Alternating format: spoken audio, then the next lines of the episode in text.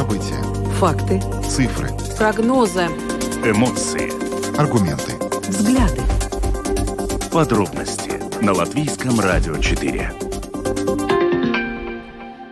Здравствуйте, в эфире Латвийского радио 4, программа «Подробности», ее ведущие Евгений Антонов и Юлиана Шкагала. Мы также приветствуем нашу аудиторию в подкасте и видеостриме. Коротко о темах, которые мы обсуждаем с вами сегодня, 13 марта. Министр здравоохранения Лига Менгельсона э, предложил направить как минимум 14% налога на государственное соцстрахование на нужды здравоохранения. Это предложение прозвучало через несколько дней после того, как был утвержден государственный бюджет, но в нем не удалось зарезервировать э, в том объеме расхода на здравоохранение, которые, собственно, просили медики. И вот это вариант решения проблемы, который предложил министр. Сегодня мы обсуждаем эту тему с экспертом.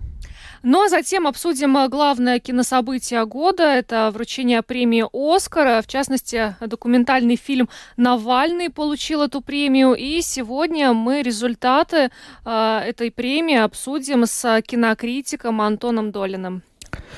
На прошлой неделе Латвийский олимпийский комитет и Министерство образования и науки приняли решение прекратить финансирование некоторых латвийских спортсменов, которые принимали участие в соревнованиях наряду со спортсменами из России и Беларуси. И вот сегодня э, стало известно, что Федерация велоспорта Украины попросила не решать госфинансирование латвийских велосипедистов. О том, собственно говоря, почему они приняли такое решение, вот мы поинтересуемся у представителя этой федерации, с которым у нас э, будет связь в течение нашей программы. Автоассоциация нашей страны предложила повысить э, порог налога на машины класса люкс. Дело в том, что э, по данным автоассоциации в прошлом году цены на автомобили выросли на 12 э, процентов. В этом году они подорожают еще как минимум на 8. И э, вот в частности э, ассоциация предлагает этот порог э, пересмотреть, потому что он не меняется уже 9 лет и применяется в том случае, когда стоимость машины без НДС превышает 50 тысяч тысяч евро. И вот а, по данным автоассоциации, из-за этой ситуации, из-за этого установленного порога, а, некоторые автовладельцы вынуждены свои транспортные средства регистрировать в других странах, в частности, например, в Эстонии. И в связи с этим наш а, государственный бюджет ежегодно недополучает какую-то сумму. Сегодня более подробно об этой идее мы поговорим с главой автоассоциации. Ну а под конец программы мы поговорим об обрах. А, некоторое время тому назад Рижское самоуправление заявило, что намерено потратить несколько тысяч евро на то, чтобы ликвидировать семьи бобров, которые обитают в столичных водоемах. Дело в том, что они наносят довольно ощутимый э, вред э, деревьям и другим инфраструктурным объектам. И вот сегодня мы хотим провести, э, надо сказать, что на портале общественных инициатив Монобалс ЛВ начат сбор подписей за приостановку действия этого плана, за то, чтобы бобров никаким образом не уничтожать. Мы хотим сегодня провести интерактивный опрос и спросим вас, Нужно ли Риге бороться с бобрами? Телефон прямого эфира 67227-440. Ну а уже прямо сейчас вы можете писать нам в WhatsApp 28040424. Видеотрансляцию программы «Подробности» смотрите на домашней странице Латвийского радио 4 LR4LV, на платформе Rus.LSM.lv, а также в Фейсбуке, на странице Латвийского радио 4 и на странице платформы Rus.LSM. Наши новости и программы можно слушать также в бесплатном мобильном приложении «Latvijas Radio». Оно доступно в App Store, а также в Google Play. Ну а далее обо всем по порядку.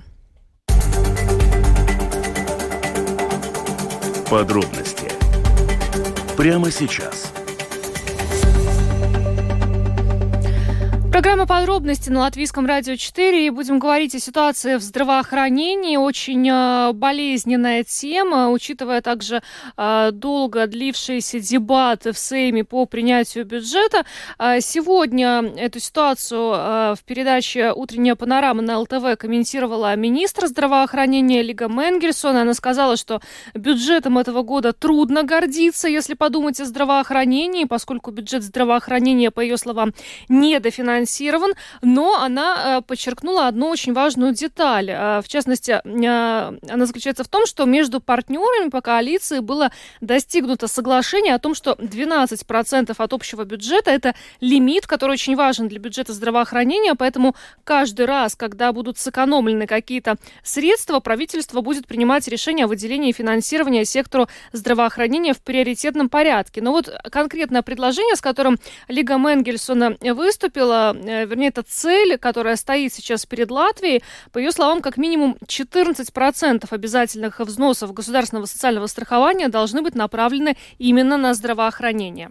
О том, насколько эта мера может помочь решить кризис в сфере здравоохранения, мы хотели бы сейчас поговорить с экспертом Марисом Ревелсом, руководителем Центра Веселый Центр Четри, председателем правления Ассоциации работодателей сферы здравоохранения. Здравствуйте. Здравствуйте. А, хотелось бы вас попросить оценить это предложение министра. Насколько вот эта вот а, инициатива выделять как минимум 14% налога на госсоцстрахование на нужды здравоохранения поможет решить проблемы отрасли? Ну да, ну, во-первых, э, это, конечно, хорошо, что министр, как и следует хорошему министру, ищет э, пути э, пополнения бюджета здравоохранения. Но лучший ли это способ? Мне, конечно, сейчас не хотелось бы сказать, что это самый правильный путь. Скорее всего, что на такие мысли министра подтолкнула практика Э, в обоих соседних наших э, республиках, Литва и Эстонии, где такая практика есть. Но там есть другая структура вообще налогов. Да? Да, там идет в одном случае 9, в другом 11% социального бюджета на, на сторону э, бюджета здравоохранения, что в этих обоих странах работает. И, кстати, там ситуация с бюджетом все-таки немножко лучше, чем в Латвии. Но это э, тогда, если у нас вдруг пойти по такому пути. Но это очень существенный предел с разными э, с большим, э, скажем так, давлением на социальный сам бюджет, да, и неизвестно, что с ним случится. И э, даже есть риск, что будет давление и на пенсионный фонд, что, конечно, крайне нежелательно. Да. Так что Э, я думаю, что идея еще стоит э, серьезного обсуждения, что и будет, потому что министр э, будет эту идею обсуждать не только с коллегами по правительству, но и социально, социальными партнерами, например, в Конфедерации работодателей будет такая дискуссия и так далее. Так что и с нашей ассоциацией еще будет дискуссия. Так что этот, эта идея имеет ну, как будто хорошую такую почву, но реализация э, требует очень тщательного подхода, расчетов и, главное, э, оценить влияние на сам социальный бюджет, который э, тоже не в самом лучшем состоянии. Так что Угу. Над Там... этой идеей надо работать, да. К тому же, если учесть, что вот, э, как сама министр подчеркнула, что сейчас 1% этого взноса направляется на здравоохранение, да. если вот сделать да. 14, да, то вот та нагрузка на социальный бюджет, о которой вы говорите но 14 раз больше. Да. Это очень такой решительный э, шаг, э, который следует, как я уже говорил, тщательного там, подсчетов и, и, и надо высчитать все возможные явления. Причем, э, э, конечно, всегда можно еще попытаться пойти по пути, например, вообще увеличить э, например, налоговую нагрузку, но это тоже э, правительство так декларировало, что нет, этого делать не будет, и это тоже тогда дополнительное давление на кошельки и работодателей, и работников, что тоже нежелательно. Так что, ну, идея, как я говорю, сама цель конечно, хороша, но средства, как его достигнуть, надо еще обсуждать. Я правильно вас э, понимаю, что если увеличить вот это вот финансирование за счет этого налога сферы здравоохранения, довести ее до 14%, то, грубо говоря, не, будут, не будет хватать денег на пенсии?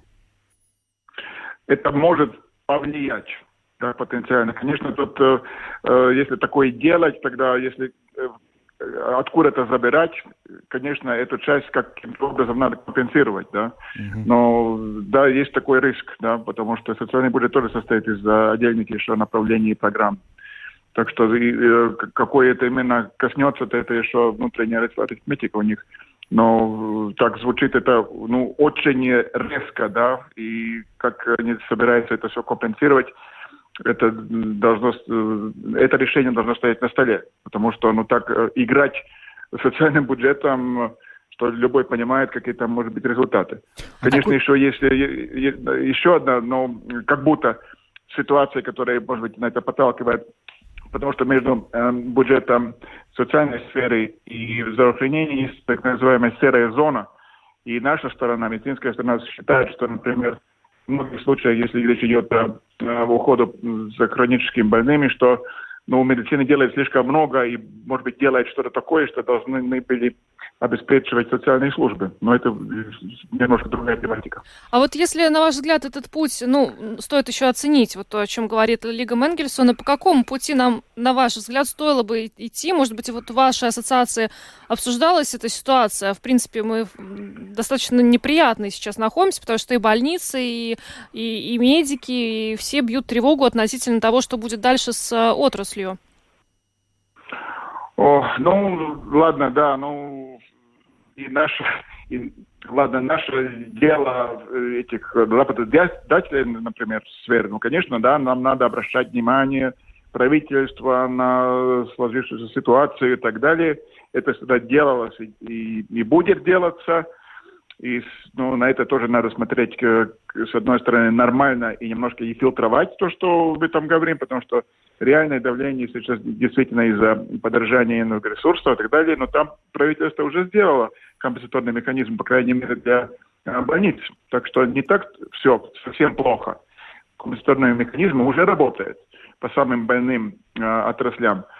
А, а как, какой бы был нормальный путь? Ну, знаете, самый нормальный путь был знаете, такой, что правительство работало бы так, чтобы общая налоговая масса, э, масса приросла да, чтобы просто можно было э, получать э, больше налогов, чтобы наша экономика работала вот так, да, э, и тогда нормальным путем и бюджеты увеличивались. Но вот э, с этим у нас э, в данный момент не совсем все хорошо. И это, конечно, гораздо э, труднее, легче пытаться эту самую малость там как-то переделить, но это все-таки путь никуда. Если мы будем работать на передел этой малости, ну тогда всегда кто-то будет кричать и и, и будет в этом случае медики делают свои младшие там сообщения громкие, потом учителя будут это делать, и потом другие сферы и так далее. Так что совсем хорошо было, чтобы научились бы так нашу экономику поддерживать, чтобы все с радостью платили налоги, и налоговая масса увеличивалась, и тогда пропорциональная доля для всех сфер была в нормальном состоянии. Но, но с этим так так нелегко и не получается. Так что. Да, хорошая цель, надо к ней прийти. Спасибо вам большое. Да. Спасибо да. за интервью. Марис Револц, руководитель Весел Ибис Центр Четри, председатель правления Ассоциации работодателей сферы здравоохранения, был с нами на связи. Всего доброго вам, хорошего вечера. До свидания. Ну вот, кстати, э, буквально э, за несколько минут до начала нашего эфира пришло сообщение от э, Латвийского профсоюза работников здравоохранения и социального ухода о том, что достигнута договоренность с Минздравом о повышении средней зарплаты медиков с 1 апреля. Средняя зарплата увеличится на 120 евро. Речь идет о том, что изначально Минздрав предложил повышение для э, врачей, медсестер, акушерок, помощников врачей для младшего персонала э, на определенные э, суммы. Профсоюз это предложение отклонил, ну и вот в итоге вот сегодня было принято решение, это закреплено в формате национального трехстороннего совета по сотрудничеству. Средняя зарплата увеличится на 120, но хорошо это мало ли, или много, уже стоит спрашивать самих медиков? Ну, во-первых, мало ли это или много, надо их спросить, а во-вторых, надо их спросить о том, решит ли это их остальные проблемы, потому что претензии касались же не только заработной платы, но и того, что просто издержки медицинских учреждений выросли настолько из-за роста цен на энергоносители, что больницы просто могут э, финансово быть не в состоянии обеспечивать услуги уже во втором полугодии этого года. Но Марис Ревел сказал, что этот механизм компенсации работает. Будем надеяться, что это так. Будем надеяться, что это так. В любом случае, конечно, идея, что мы, надо собирать больше налогов, чтобы на все хватало, мне очень нравится, но она вряд ли краткосрочная, она, скорее всего, это такой план на будущее, а проблемы медицины нужно будет решать прямо здесь сейчас.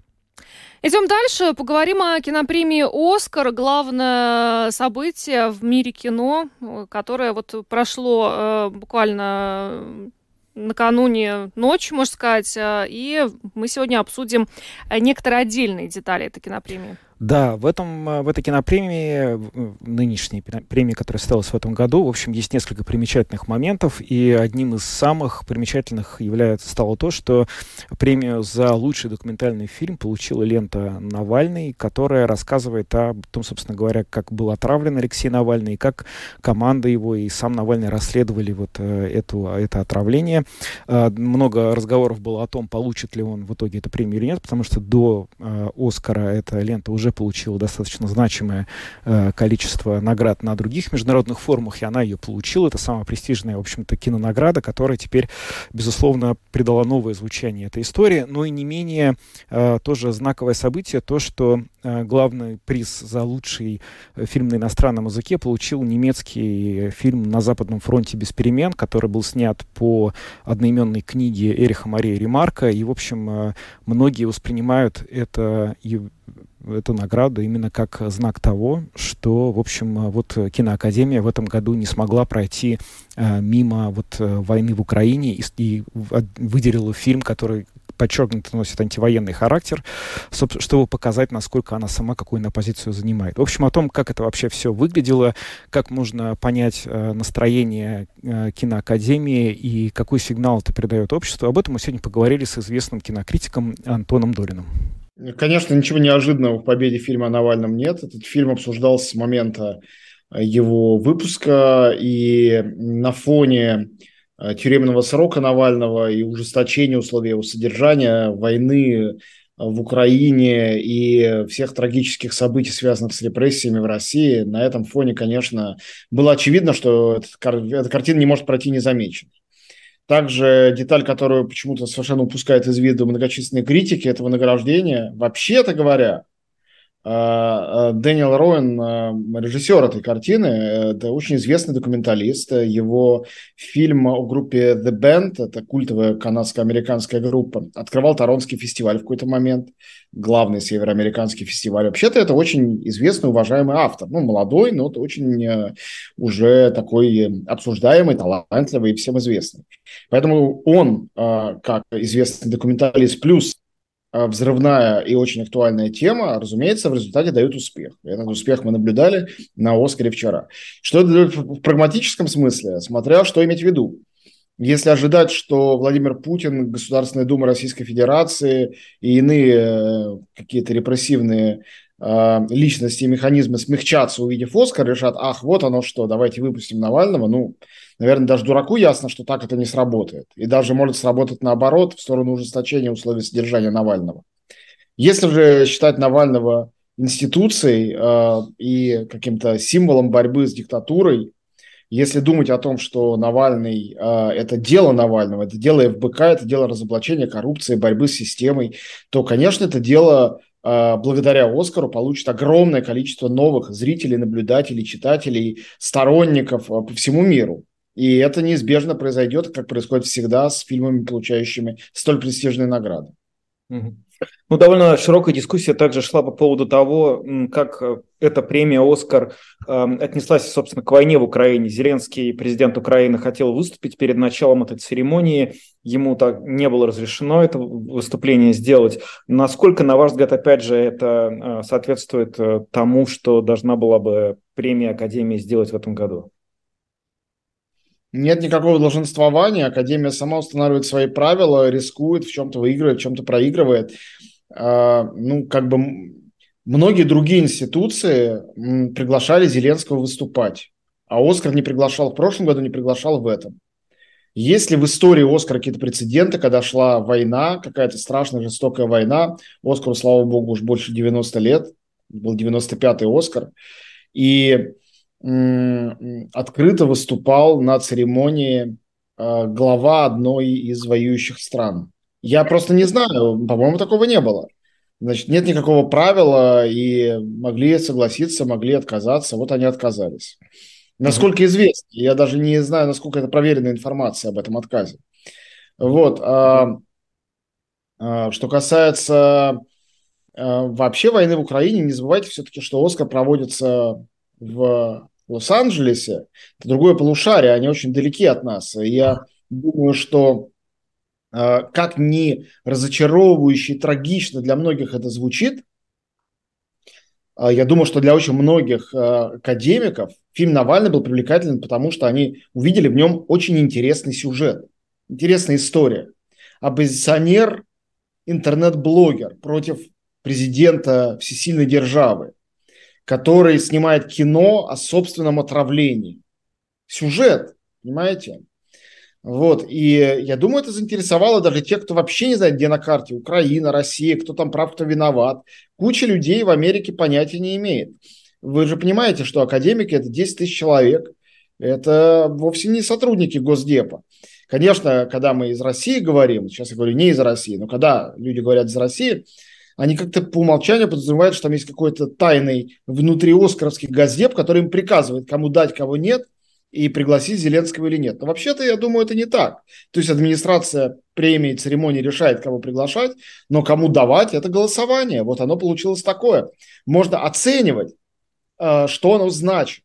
Но оценивать с точки зрения хорошо это или плохо, это довольно нелепое дело, потому что это коллективный голос, демократия. Но при этом, э, несмотря на то, что это другое полушарие, и, собственно, ну вот вы говорите, что войну там не воспринимают так остро, как воспринимаем ее мы, именно антивоенный фильм получил премию как э, главный иностранный фильм. Это лента э, по книге Ремарка э, на Западном фронте без перемен. Это является вот в, в той концепции, которую вы изложили, сигналом чего? Я думаю, это совпадение факторов. Во-первых, это, конечно, желание в год, когда весь год шла война, наградить картину, которая говорит о болезненности, бессмысленности войны. Не просто фильм о войне, а отчетливо антивоенный фильм. И эта тема, лейтмотив фильма «Молоденькие солдаты-новобранцы, по глупости идущие на войну, радующиеся этому, и в первый же день на фронте понимающие, какую страшную ошибку совершили, история расчеловечивания» – это все очень актуально. Но к этому добавляется желание Оскара искать и награждать новые имена, чтобы уйти от этой постоянно существующей номенклатуры одних и тех же прекрасных, конечно, режиссеров, которые из года в год тасуются, там, как Стивен Спилберг или Мартин Макдона. Ну, нету сомнения в их, или там Баз Лурман, нет сомнений в их талантах. Нет сомнений в таланте Кейт Бланшет. Надо ли подтверждать этот талант еще одной статуэткой? Теперь им хочется искать на Оскаре новые имена. И вот Эдвард Бергер, новый режиссер, это, в общем, его первый полнометражный фильм, хотя он до этого работал на телевидении. Потом это Netflix. Netflix, который совсем недавно стал игроком на Оскаре, меньше 10 лет назад. И его уважить тоже важно. Потом Оскару, начиная с победы «Паразитов», очень важно показать, что это не только американская премия, а которая была расширена, огромное количество неамериканцев было приглашено. И немецкий фильм, вообще давно немецкое кино не награждали, который становится одним из главных лауреатов. Это тоже в духе вот этих новых э, э, оскаровских приоритетов. То есть все совпало. Netflix, Германия, война, молодой режиссер, э, тема фильма, антивоенный пафос фильма. Все это сложилось, и э, в результате нам выдало эти четыре Оскара. Это был кинокритик Антон Долин. Мы обсудили с ним сегодня итоги э, вручения премии киноакадемии «Оскар». Дело в том, что два главных «Оскара», одни из двух главных, получили документальная лента «Навальный», которая рассказывает об отравлении этого российского оппозиционного политика, который сейчас находится в тюрьме, практически в пыточных условиях. И как лучший иностранный фильм э, награду выиграл немецкий антивоенный фильм «На Западном фронте без перемен», э, который снят по одновременному произведению Эриха Марии Ремарка И часто эту книгу в последнее время и вообще Ремарка цитируют, а, когда говорят о том, что, вероятно, испытывает российское общество, то есть это вот так называемый вемерский синдром, и который во многом стал причиной того, что Россия начала эту а, страшную войну в Украине. Ну а мы идем дальше. Поговорим о событиях теперь в мире спорта. А, здесь стоит напомнить предысторию. В феврале министр образования и науки нашей страны Анда Чакша заявила о недопустимости государственной поддержки спортсменов, которые выступают на одних турнирах с россиянами и белорусами. И позже Олимпийский комитет Латвии прекратил финансирование, а, в частности, вот нескольких таких спортсменов. Среди них была Алена Остапенко из-за участия в турнирах с теннисистками из России и Беларуси. Ну и также финансирования лишились теннисистки Даниэла Висмана и Дарья Семениста, и велосипедисты Том Скуинш и Крис Нейландс. И вот э, буквально на днях стало известно, что Федерация велоспорта Украины обратилась с, открытым письмом к Федерации велоспорта нашей страны с просьбой не лишать государственного финансирования латвийских спортсменов, которые соревновались с россиянами и белорусами. В частности, Федерация велоспорта Украины высказала благодарность латвийской стороне за поддержку Украины в этой войне, которую развязала Россия, но при этом просят не лишать спортсменов финансирования и, в частности, а, обращает э, внимание на э, ситуацию в самой Украине, где а, по словам э, Федерации велоспорта Украины, не планируется лишать государственной поддержки э, спортсменов, которые э, представляют свои команды на соревнованиях, где, в частности, вот, принимают участие спортсмены из России и Беларуси. Да, мы пытались сейчас связаться с президентом Украинской Федерации велоспорта Андреем Гривко. У нас была договоренность о том, что вот время он будет на связи, но вот сейчас у него какие-то проблемы с телефоном, мы просто не можем ему дозвониться. Поэтому мы сейчас перейдем на другую тему, а надеемся, что после после этого мы сможем все-таки с Андреем выйти на связь, и он расскажет нам, почему он заступился за латвийских велосипедистов. Э, ну да, тогда далее поговорим о том, что автомобильная ассоциация предлагает повысить порог налога на машины класса люкс. Это связано с ростом цен на автомобили, который э, в прошлом году э, составил 12%, и в этом году эксперты прогнозируют, что еще на 8% подорожают автомобили. И вот, в частности, автоассоциация предлагает пересмотреть э, порог налога на автомобили класса класса люкс, который не меняется уже 9 лет и а, применяется в том случае, когда стоимость машины без НДС превышает 50 тысяч евро. А, автоассоциация предлагает порог поднять до 75 тысяч евро, поскольку а, все чаще жители нашей страны регистрируют свои автомобили в Эстонии и в других странах. Тем самым Латвия таким образом э, теряет по налогам. И о том, собственно говоря, как эта вся ситуация выглядит для экономики Латвии и почему эту меру необходимо принять, нам сегодня рассказал глава Латвийской автоассоциации, депутат Сейма Андрис Кулбрекс. Насколько по данным э, автоассоциации, вот это выраженная сейчас тенденция, когда э, новые автомобили регистрируют в других странах, но не в Латвии? Ну, это довольно проблема уже старая. Это уже была проблема уже в 2014 году, когда последний раз э, эта норма была пересмотрена, когда практически эстонцев, эстонских туристов в Латвии было в любом, в любом времени, и, но 70% из них не были эстонцев. Но на данный момент эта проблема повторяется.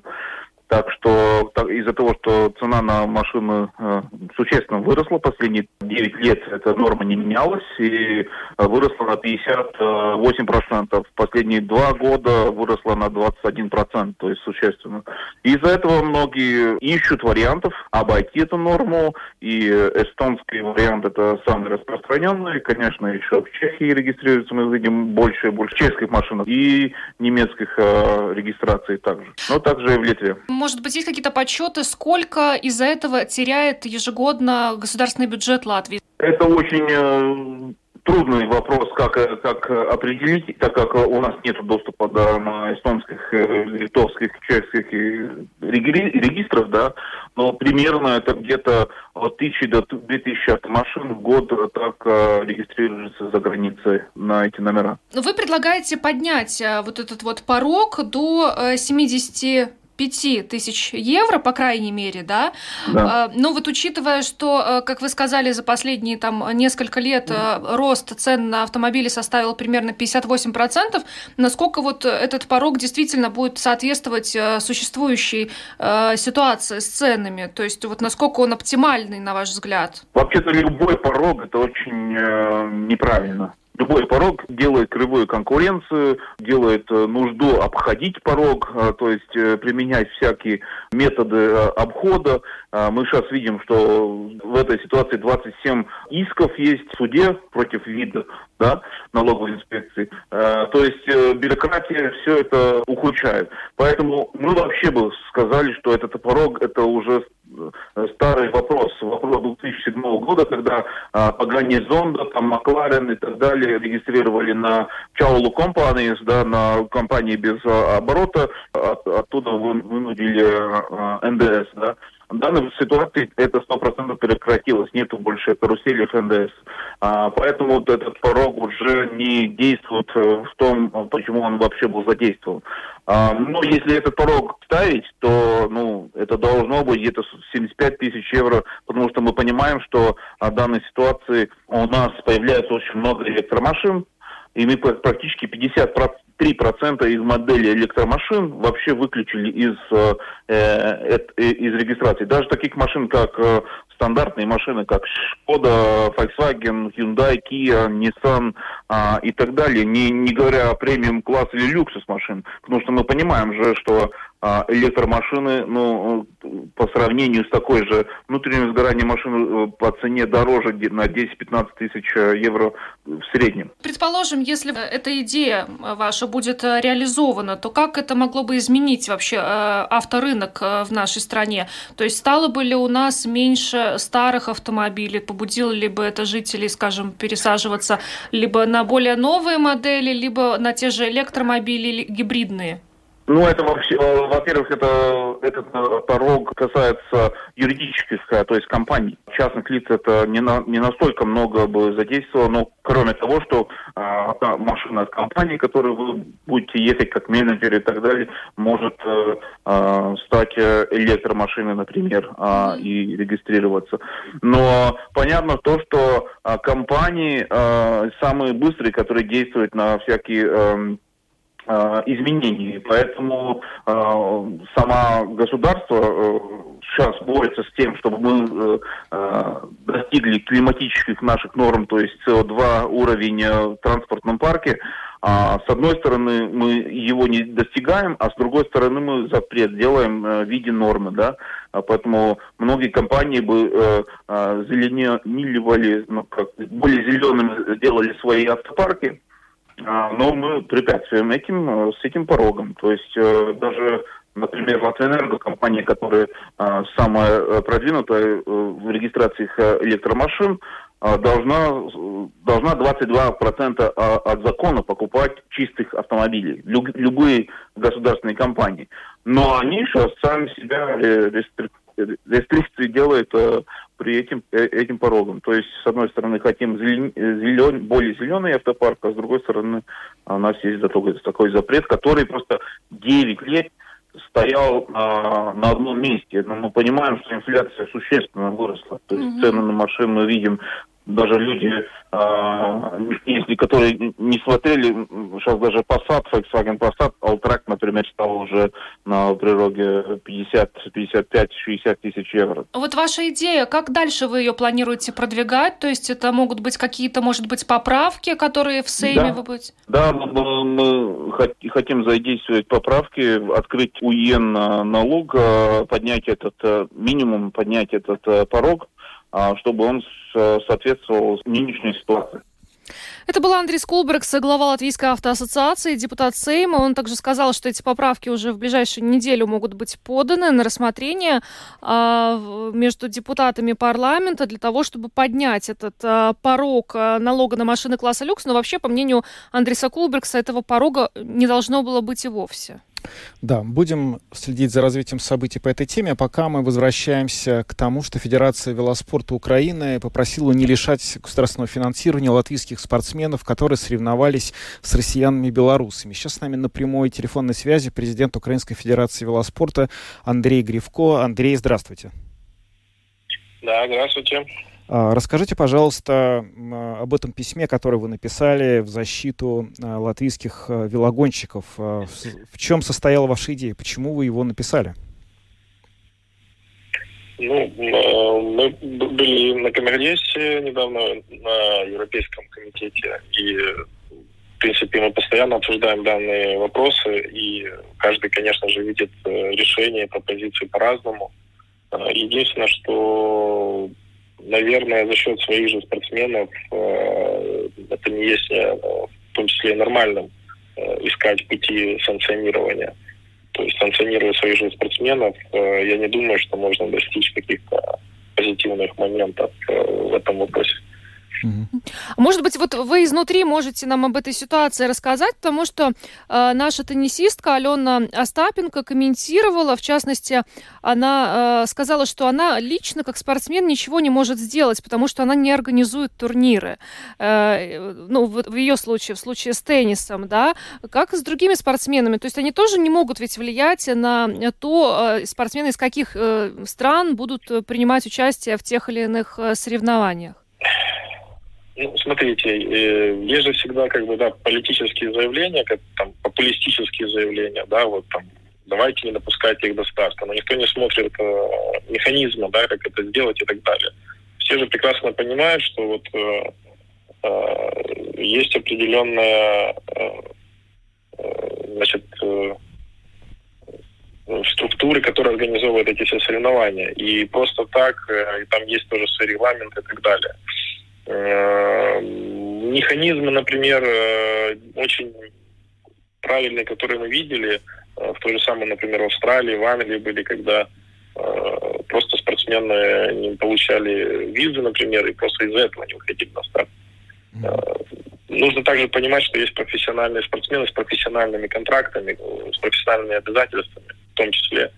И поэтому, конечно, если они в том же теннисе, их могут, в принципе, и штрафовать и самих же спортсменов, и санкционировать за то, что они будут саботировать соревнования. Mm-hmm. Поэтому, конечно, спортсмены находятся в такой подвешенной ситуации, и это не из-за того, что они э, патриоты или не патриоты страны, да, и действуют в этом плане.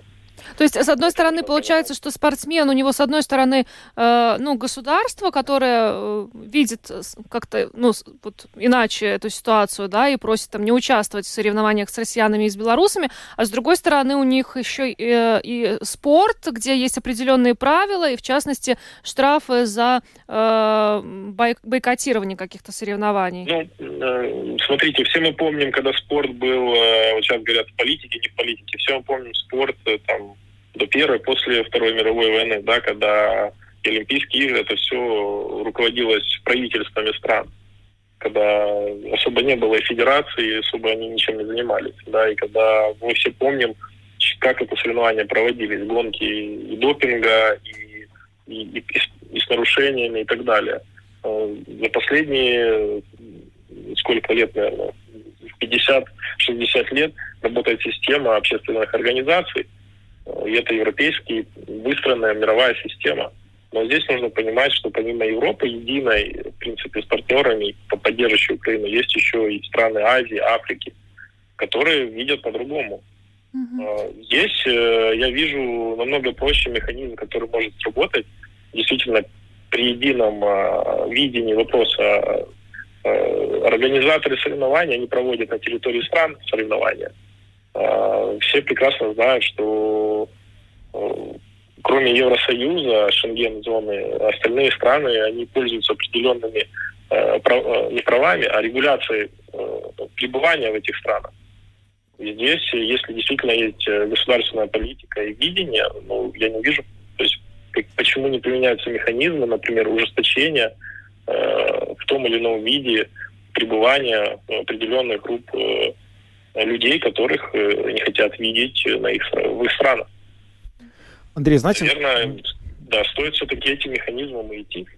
Да, вот то, что вы сейчас говорите, это такой очень интересный взгляд, но э, тут есть же и другой подход, который, в частности, нередко вот, э, исповедуют официальные лица Украины. Этот подход стоит в том, что, как говорят они, спорт в России давно стал частью политики. И то, что вот э, успехи на спортивной арене для России, для Беларуси, это э, продолжение политической линии, той самой, ну, пресловутой мягкой силы, или как угодно ее называйте. И если не заблокировать выступления таких спортсменов, то, соответственно, это будет так или иначе э, позволять э, российской пропаганде продолжать делать то, что она хочет. То есть получается, что вы придерживаетесь другой точки зрения. Насколько вот этот вот взгляд, на ваш взгляд, справедлив? Я не придерживаюсь другой точки зрения. Да, она политизирована. Есть много стран, которые государства руководят спортом даже через э, национальные федерации, национальные олимпийские комитеты где под ширмой того, что вот как бы спорт независим, но роль государства имеет очень большое влияние. В европейских странах, ну, мы знаем, в Италии, там, Франции, в Англии, ну, федерации полностью контролируют все процессы. А есть страны, к сожалению, где э, государство процентов на 90 контролирует полностью все.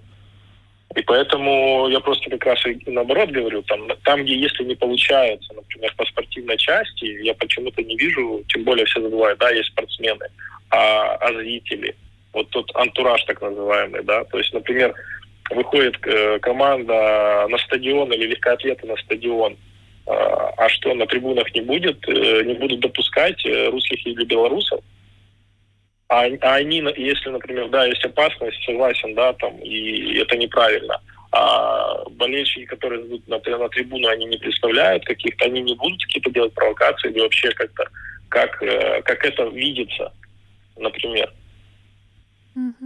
Ну, то есть нужен никто е- единый подход. Говорит. Никто же об этом не говорит, что, что, например, на Олимпийских играх, э, что будет на стадионах или во время проведения соревнований, как это будет контролироваться. Угу. Продажи билетов и так далее. Скажите, а вот в самой Украине как обстоят дела сейчас с государственным финансированием? Ну, есть ли какие-то похожие инициативы, вот как сейчас в Латвии?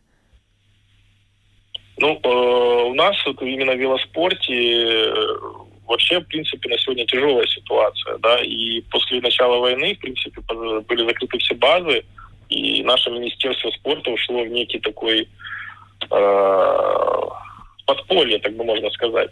То есть что-то финансирует, что-то не финансирует. Эти встречи даже с международными партнерами, когда должны были быть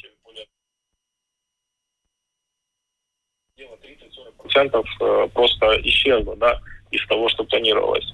Но у нас много соревнований, где мы должны были быть. Даже чемпионат мира в прошлом году его платила международная организация UCI. А Министерство спорта просто не ответило даже на письмо за две недели до старта. Я лично сам платил спортсменам а, визы, открывали им электронные визы по 300 долларов в Австралию. И мы вместе с UCI повезли 20, 15-20 человек делегаций. Поэтому у нас есть внутренние проблемы, достаточно серьезно. На сегодняшний день мы не знаем, например, будем ли мы участвовать в Англии э, в чемпионате мира мультивелоспорт, где будут проводиться все виды, шоссе, трек, монтебайк, BMX и паралимпийские виды. Да, наш министр красиво говорит, э, головонока, но у нас нет планирования, у нас нет видения, спортсмены где-то в разных клубах. Э, мы пытались свой клуб сделать украинский, дать им возможность всем украинским спортсменам, сделали даже велоакадемию. Ни копейки денег э, от министерства нет на этот проект. Он полностью существует за счет э, международной поддержки, за счет UCI. Поэтому э, такая вот ситуация, как бы э, много проблем, много вопросов, и действительно, с кем спортсмены стартуют, но и действительно, будут ли вообще спортсмены в Украине, Э, Париж 24 очень хорошо, но у меня вопрос, а что будет Олимпиада в 28 году, в 32 году? Кто эти спортсмены? Если сейчас юношей, юниоров нам не воспитывать, не отправлять их в клубы, 18 э, лет, 20 лет, то что можно сказать через цикл, через два цикла? Ну что ж, а, будем следить за тем, что будет происходить. Андрей, мы желаем вам удачи. Андрей Гривко, президент Украинской Федерации велоспорта, был в нашем эфире и рассказал о том, что вот Украинская Федерация поддержала латвийских велогонщиков, которые принимали участие в соревнованиях с российскими и белорусскими спортсменами и предложила не решать их э, государственного финансирования. Спасибо вам большое, Андрей. Да, спасибо. Я... Ну что ж, э, тяжел, в тяжелой ситуации достаточно оказались э, спортсмены и, и латвийские, и вот украинские, да, э, то, о чем вот последним говорил Андрей Гривко, но с другой стороны, наверное, другие приоритеты сейчас в стране, где идет война и не хватает финансирования на спорт, ну, такая ситуация? Ну, в этой а, ситуации, в общем, отдельно приятно, что он написал такое письмо поддержки своим коллегам, э, велогонщикам из Латвии, которые находятся, в общем, в другой э, финансовой ситуации. Ну, а мы перейдем к последней теме нашей программы и поговорим о братьях наших меньших, если можно их так назвать. Не такие уж они и меньшие. Это рижские бобры. Да, вот некоторое время назад э, Рижское самоуправление выделило 30 тысяч евро на ограничение популяции бобров в городе, поскольку э, бобры строят э, плотины, они э, разруш... вернее, раз... разрушают э, их, и, в общем-то, ущерб от бобров э, тоже насчитывается достаточно большой, и поэтому Рижская дума вот приняла такое решение. Но, в частности, на портале Монобалс ЛВ начат сбор подписей против планов Рижской думы по уничтожению бобров. Мы сейчас хотим спросить вас и проводим интерактивный опрос. Нужно ли Риге бороться с бобрами? Телефон прямого эфира 67227-440, WhatsApp 2804-0424. На WhatsApp, пожалуйста, пишите, не звоните. Ну... Вообще авторы инициативы говорят, что это очень негуманно и неэффективно главным образом. Ну, вот, вот что вы думаете? Послушаем наших слушателей. Добрый вечер. Вы знаете что? Я против того, чтобы вот так вот от бобров избавляться, да? Но просто надо и как-то ну, регулировать. Вот, например, я видела фотографию как-то несколько недель назад в русскоязычной прессе, да? Семейка бобров живет недалеко от оперы. Папа, мама и детеныш. Только одна семья. Но их же так как-то можно там же это, они, это, э, корни деревьев от них как бы защищены, может как-то их немножко подкармливать. Но они такие, ну, слушайте, классные. Здесь только одна семья. И что эту семью надо обязательно истребить. Уйдет эта семья, придет потом другая. Вот да. это точно будет. Спасибо вот. за ваш Спасибо. звонок. Ну, насколько я понял, конкретно эту семью никто истреблять не собирается, потому что вот э, бобры в городском канале должны вроде бы остаться. Здравствуйте, в прямом эфире. Добрый день. Спасибо Рижской думе. Хоть одно умное решение за последнее время. Обязательно надо истреблять. Пусть семья остается. А все остальное нужно приводить в порядок, начиная от собак, котов, кого угодно. Рыси теперь расплодились. Обязательно. Нужно все делать с умом. Угу. Спасибо Думе. Спасибо. Ясно. Какие у нас э, разные точки разные зрения точки звучат. Зрения, да. Здравствуйте, в прямом эфире. А, добрый вечер. Мне кажется, это очень говорят, дурная голова рукам покой не дает. Давайте посмотрим. Все эти деревья, которые возле канала, они все огорожены сеткой. И все эти деревья стоят на месте.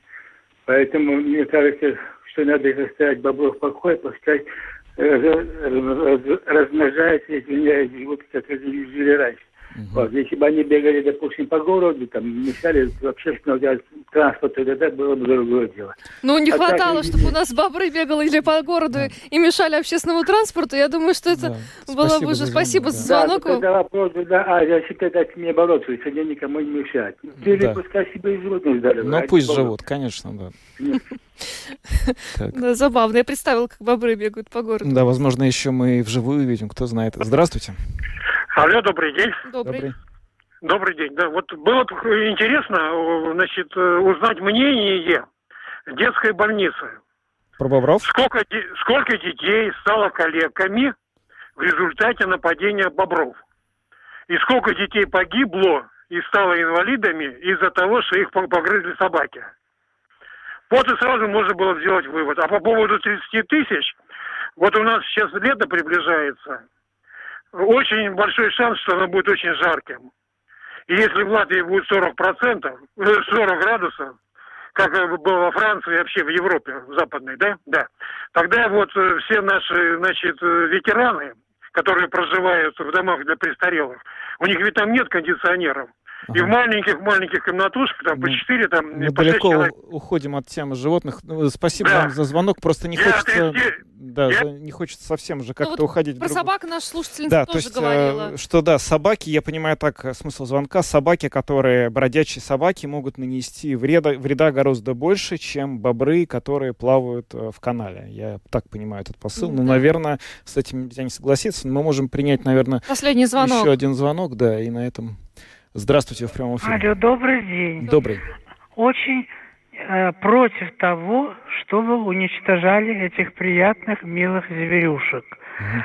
Они корни не грызут, они грызут верхнюю часть. И э, это надо смотреть и видеть. Если так необходимо, то значит надо посадку делать этих деревьев. Но это же прекрасно, что у нас в городе канал, и можно наблюдать этих зверюшек. Я не понимаю, это так глупо уничтожать Если мы боремся за то, чтобы фермы где-то уничтожать, так чего ж тогда возмущаться, что здесь уничтожать? Это же вообще уже предел. Беспредел. Спасибо Понятно. за ваш Спасибо звонок. за ваш звонок. Ну, у нас очень, э, да, разные... Даже разные мнения насчет того, что едят бобры, корни или крону. То есть в этом плане, оказывается, тоже есть э, разные точки зрения. Это любопытно, но будем иметь это в виду. Спасибо, интересный у нас с вами сегодня э, интерактив вышел. Спасибо всем, кто позвонил, но, к сожалению, больше нет времени у нас принять звонки. На этом программу подробности будем завершать. С вами были Евгений Антонов, Юлиана Шкагла. звукооператор Регина Безеня, видеооператор Роман Жуков. Хорошего вечера и до завтра. До завтра.